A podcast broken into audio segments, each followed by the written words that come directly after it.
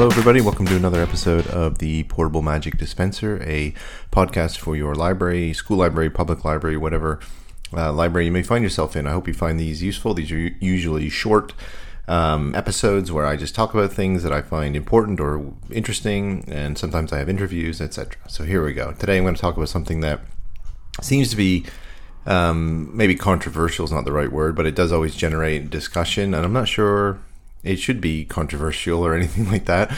I'm going to talk about weeding and the importance of weeding. I love weeding. Um, to me, it's as important as purchasing new books. Uh, you need to weed your books. Uh, I know it can um, make people feel uncomfortable. Um, and to community members who use public library or outside staff members at a school, it can often seem like it's um, sacrilegious. Um, but it's crucial for a healthy library, um, and it will actually increase circulation.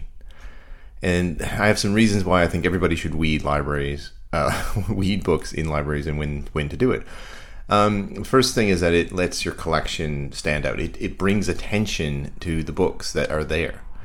Um, it lets it, face out displays are it, crucial. Um, whether you like the idea or not, people do, and students in the library borrow books buy books, whatever you are, whatever situation you're in, based on covers, um, more regularly than you may think.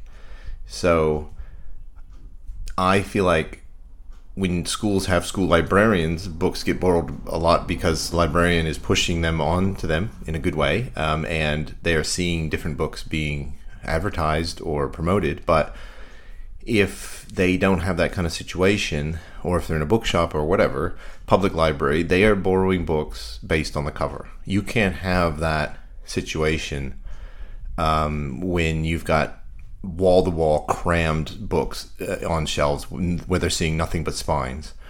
I talked to, um, I interviewed a great librarian named Kelsey Bogan from the US recently, and uh, they talked about the importance of this idea. They have a dynamic shelving, creating great dis- displays within the shelves, and you know a great setup where the, the books are really popping out.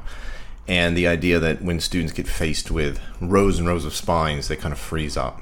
So, and that's true, uh, and I see it on a daily basis. And uh, we're not perfect because we lack shelving, in my opinion, in my library, and I'm working on that. But we have over 9,000 books now, and we are running out of space. So it's a huge issue. So weeding becomes even more crucial.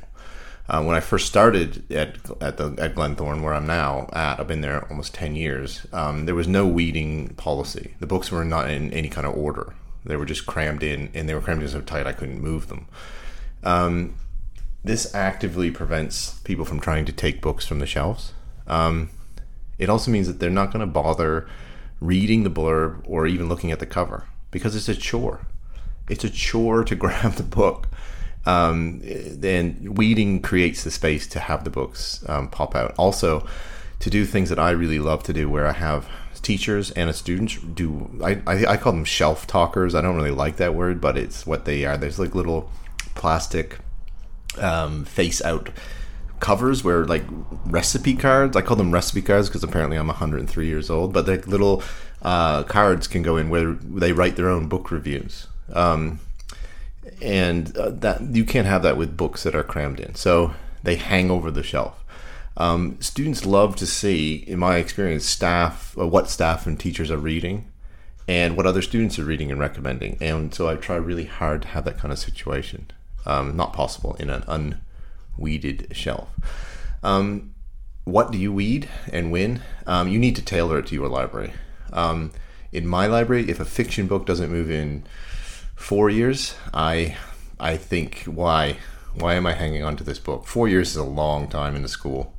If you think about someone who's 11 when they come to our school and they're 15 or 16 when they and they, a book still has not been borrowed, why have they not borrowed that book?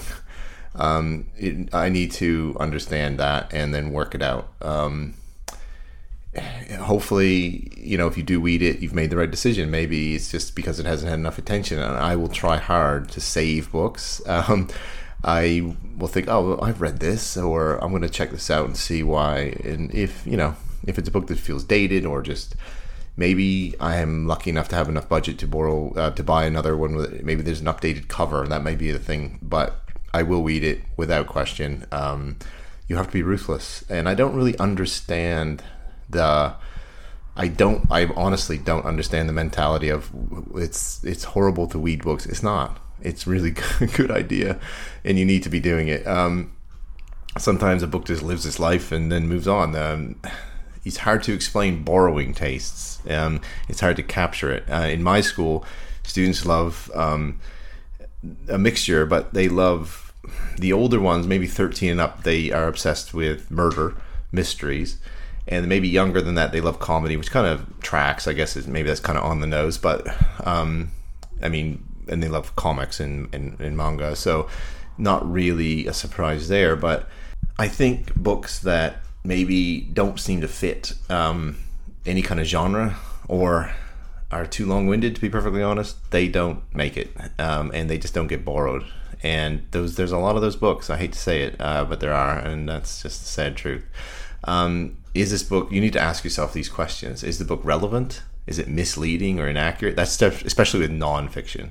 Nonfiction is tricky because they cost a ton of money and they can be it can be really hard for you to like remove a book that's in perfect condition but is simply not moving. A nonfiction you have to be a bit more generous in my in my experience. Um, it's it, it's not an easy thing to do with nonfiction because it is easy if it's like a medical um, book or if, there used to be these books that I found them here in the UK I'm sure they're in Canada too but they're obviously from like when I arrived they were still in my library and they were like from the late 80s i think or early 90s and they would just say like drugs. And they would have a picture of a kid you know and I, this is a serious topic i understand but the, that book's not going to move. And if it is it's going to be moved ironically and it's going to be graffitied or something. So you need to i just got rid of those. Um, there's plenty of information we can give students online that's accurate and not have that. And you need to think about that as well.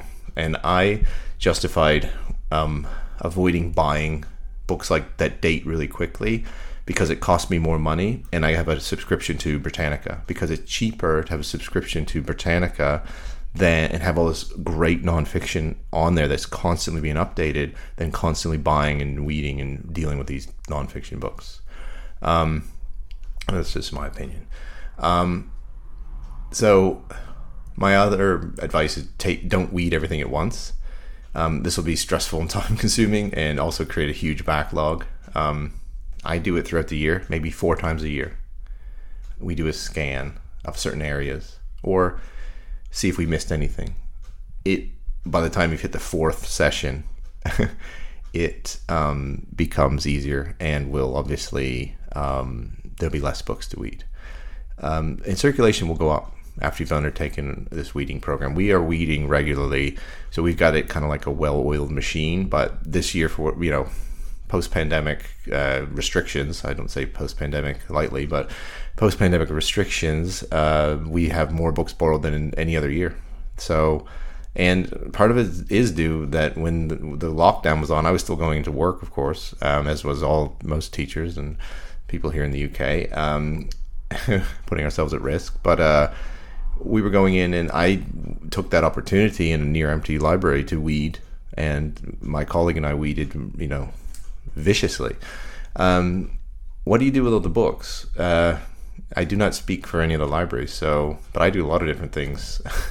if I have a weeded book that is taking up too much space, but I think, hey, some kids may still enjoy this, um, and it's in good condition, I will put it in one of two places. I have a book swap outside of the school. It's just like a box. It looks like a giant birdhouse. Um, and I put it in there. Free books.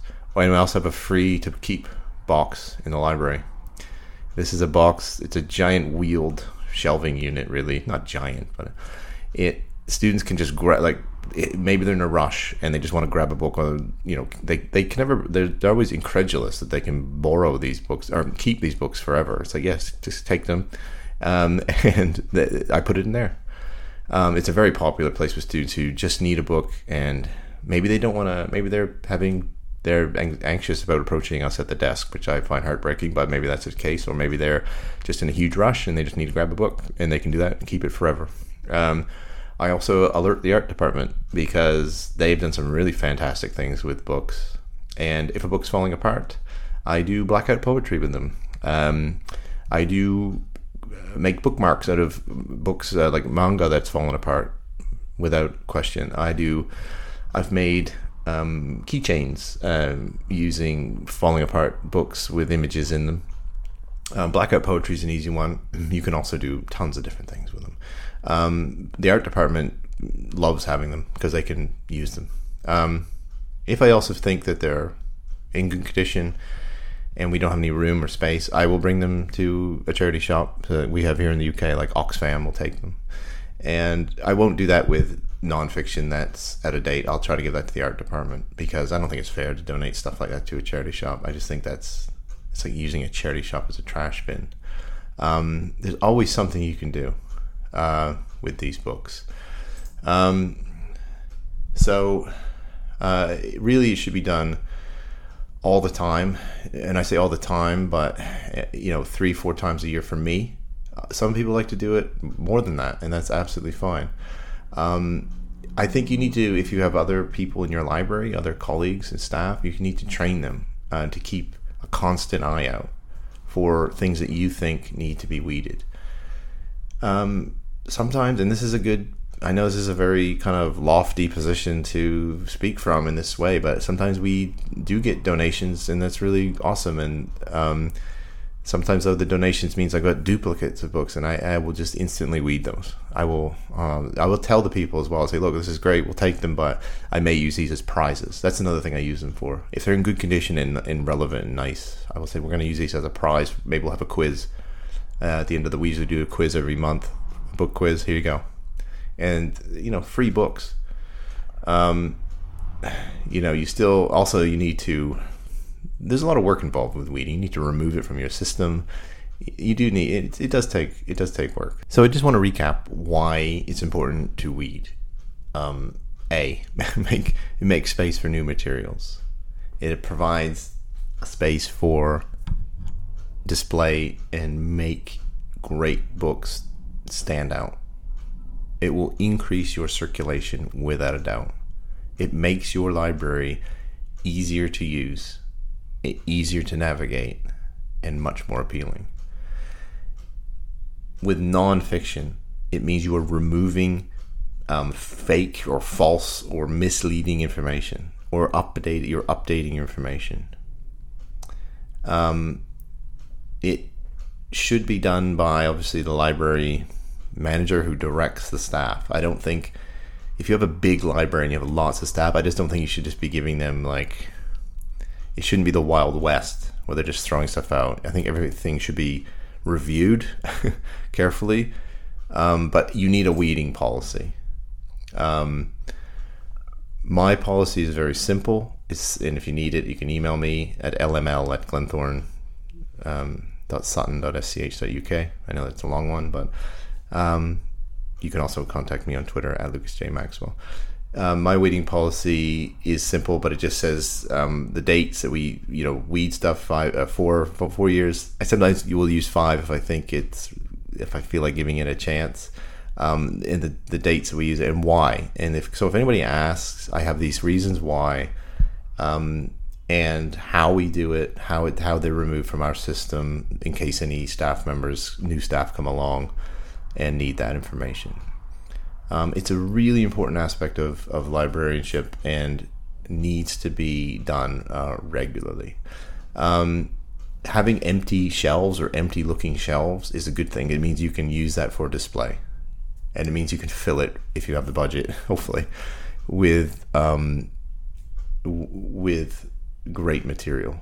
Less is always more. Okay. Um, I hope that's okay. I hope that wasn't too sounding too uh, condescending, but it is something I. I'm confused by the reaction against it, and I think you should try, do it. And and please, um, you know, pull the trigger, for lack of a better term, and um, move on with weeding because it is very very important. Um, okay, that's it for this episode, a short one. Um, the importance of weeding. Thank you very much. Take care. Talk to you soon.